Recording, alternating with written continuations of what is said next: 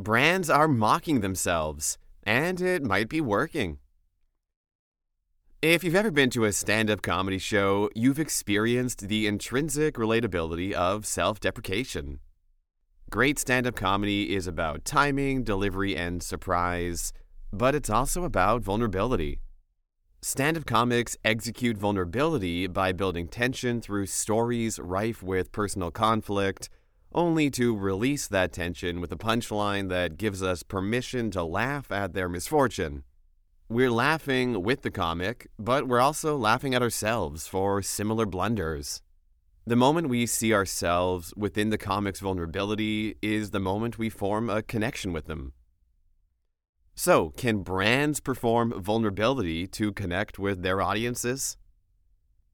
Brands aren't people, but they are performers for the attention economy. We're most likely to buy from brands whose products solve problems for us but we'll first find out about those products if brands reward us well for our precious time and attention. Now that the attention economy is saturated, it's not even close to enough for brands to deliver one way entertainment for audiences. But it's also resource intensive to fully commit to the daily listen and respond performance of meme marketing, which comes with its own set of risks when it doesn't go as planned. As it turns out, brands can still use meme marketing principles without the full scale pressures of keeping up with daily discourse. The key is deep social listening with a twist. Seek out the shit posting about your brand, convince your leadership team not to freak out, and transform the sass into self deprecation on the main. Brands like Duolingo, Grubhub, and KFC are running through their own versions of this formula, all with successful view counts on TikTok, YouTube, and even the Lifetime channel. But we have to ask is the sass leading to sales? A quick disclaimer self deprecation only works when negative brand discourse is relatively benign racism, sexism, transphobia, or any other form of discrimination isn't an invitation for self deprecating humor. Volkswagen invented the self deprecating ad. Self deprecation as an advertising tool isn't new. In 1959, German automaker Volkswagen used this exact strategy to advertise its cheap and compact Beetle car. In the 1950s, most cars were sold with value propositions rooted in social status. Car ads waxed lyrical about horsepower, size, and speed. But despite its ties to Nazi Germany, Volkswagen was starting to see significant sales in the US among people who bought into the benefits of owning a small, compact car. Volkswagen didn't have access to the social listening tools we have now, but they did perform extensive research on how advertising agencies were selling cars at the time. One thing was clear the Volkswagen Beetle was not as powerful as a Chevrolet, nor was it as roomy as a Buick. So, as a response to this reality, they did something that was unthinkable at the time. They were honest. With the eye catching headline, Think Small, Volkswagen starts by acknowledging the Beetle's obvious shortcomings. Our little car isn't so much of a novelty anymore. A couple of dozen college kids don't try to squeeze inside it. The guy at the gas station doesn't ask where the gas goes. Nobody even stares at our shape. In fact, some people who drive our little flivver don't even think 32 miles to the gallon is going any great guns. While the ad does a clever job of turning negatives into positives, it's considered the first anti ad to use negative selling copy as a way to demonstrate a brand's self awareness. So, did it work? In 1959, the year the first ad ran, the Volkswagen Beetle sold 88,000 cars in the US. In 1968, when the last series of ads in the campaign ran, Volkswagen sold 399,000 Beetles a 350% increase in less than a decade. From self aware to unhinged, 60 years after Volkswagen. There were memes for years. As Brendan Gahan, partner and chief social officer at Mekanism Creative Agency, recently reflected on Duolingo's current brand awareness strategy, he pins down the reason for its success bravery. The aforementioned memes are the ones that poke fun at Duolingo's push notifications. If you've ever downloaded Duolingo, completed a couple lessons, then abandoned the app like most people, You've likely fallen victim to Duo, the brand's passive aggressive owl who will say anything to make sure you follow through on that day's lesson. The first instance of Duolingo mockery can be traced back to Tumblr in October of 2017 when user Nightcore photoshopped Duo the owl with a gun in his hand. A month later, Mashable released a satirical piece called I am the CEO of Duolingo, and if our passive aggressive push notifications don't make you learn French, I don't know what will. Wherein a fictional version of Duolingo's CEO defends the company's language choices for its notorious notifications. But it wouldn't be until 2019 that Duolingo would acknowledge their reputation as aggressive language lesson pushers. In March of that year, Duolingo produced an ad that introduced Duolingo Push code for Duo the Owl is gonna stalk you until you finish your lesson. At the time of this writing, the video has almost 5.7 million views. Fast forward a year later, and Duolingo felt it was safe to produce an unhinged piece of content, which features Duo the Owl partnering up with an angry bird to attack a bar patron who ignores his Duolingo notif while enjoying a beer with his friends.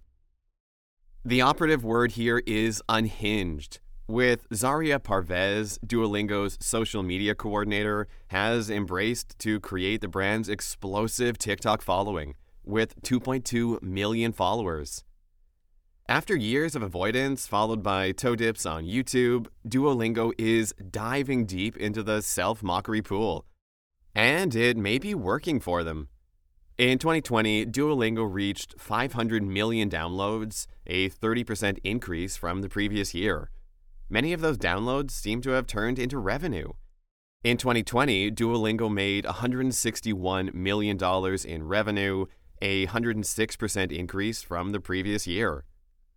While the increase could be the result of the pandemic, who didn't think they could learn a new language during early lockdown? Duolingo's 2021 numbers are set to surpass revenue in 2020. During the first three quarters of 2021, Duolingo made almost $160 million in revenue. We won't know how much of Duolingo's revenue can be traced back to their TikTok account, but one thing is for sure Duolingo's total embrace of self deprecation as strategy is something we love to see. Even more unhinged content KFC's absurdity spiral. If you missed the trailer for KFC's mini movie on Lifetime Channel, stop what you're doing and watch it right now. You couldn't be blamed if you thought the trailer was the ad. But no, A Recipe for Seduction is a real 20-minute movie that aired on Lifetime on December 13th of 2020. Critics reviewed it like a real movie, and it has a score of 70% on Rotten Tomatoes. A mix of self deprecation and absurdity, A Recipe for Seduction is but one cog in the wheel of WTF marketing for KFC. In the past few years, KFC has released a dating simulator with a hot version of the Colonel himself, a gaming console with a built in chicken warmer, and fireplace log that fills your home with the lovely scent of fried chicken for the holidays. What you can also smell from a mile away is KFC's Gen Z strategy, which has all the ingredients of a ploy to attract younger and more health conscious folks. Similar to Doritos, KFC is running the gaming anti marketing meme play to maintain relevance and future proof revenue. So, is it working? Well, maybe. YPulse, a New York youth marketing firm, interviewed 8,000 Gen Z consumers about their favorite brands, and KFC just broke the top 100. But overall, you may be surprised to find out that KFC same store sales grew 19% over a two year period. KFC opened 522 new restaurants worldwide in the second quarter of 2021 alone. Absurd as they may be, KFC proves that there's no need to stifle a reimagining of your brand's symbol. If Colonel Sanders can be played by Mario Lopez or reincarnated as a hot anime date, other brands may start to realize their own mascots aren't sacred. And that's just a lot more fun for everyone to see. Mock Watch 2022 Brands that should just laugh at themselves already. Self deprecation and mockery may not be an effective strategy for every brand, but some companies have been so thoroughly memed that it seems absurd they're not jumping on the opportunity to mock themselves. Whether because their leadership team is afraid or they just don't see the value, these are the brands audiences are already mocking, so why haven't they just leaned into it already? First, Grubhub. You've never seen a commercial so universally reviled as the Grubhub delivery dance. In two months, the video received more than 882,000 views, but with 65,000 dislikes on YouTube versus 15,000 likes. Called everything from cringe to insane, the commercial made the rounds on various subreddits and Twitter accounts dedicated to hated commercials. Food Theory, a YouTube channel dedicated to food myths, uploaded an 18 minute video dedicated to deconstructing supposed lore around the commercial, suggesting everything from a love triangle between characters to a precursor to a Jimmy Neutron revival. Hey Grubhub, if you're listening, lean into the chaos and give the people what they want the most unhinged soap opera narrative you can possibly dream up for every misunderstood delivery dance character. Number two, Swappie. Swappie is a Finnish seller of refurbished iPhones, and they've taken over YouTube in Ireland with very persistent, repetitive audience targeting. The ads are seen so much by people in Ireland that one Reddit thread is called Spending More Time Watching Swappie Adverts Than the YouTube Videos You Actually Want to Watch. And the brand does know this about their reputation. They printed on the side of a bus, No ad blocker can stop us. Yes, the people of Ireland no. Still, Swappie could go further to acknowledge their omnipotent presence on YouTube. We're suggesting a dream within a dream within an ad sequence, like Duolingo's Stalker Owl ads, but with more internal existential suffering. And a final thought while mockery is a creative way for brands to stay relevant within irreverence, the growing trend is also a sign of something that perhaps needs to be revisited in marketing. The brand as a sacred symbol of the company, never to be sullied by anything deemed inconsistent. It's marketing canon that brand consistency is key for recognition. But what happens when your audience takes control of that recognition in hordes?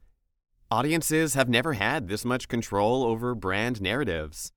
And it may be time for marketing teams to simply laugh, go along with it, and give the people what they want.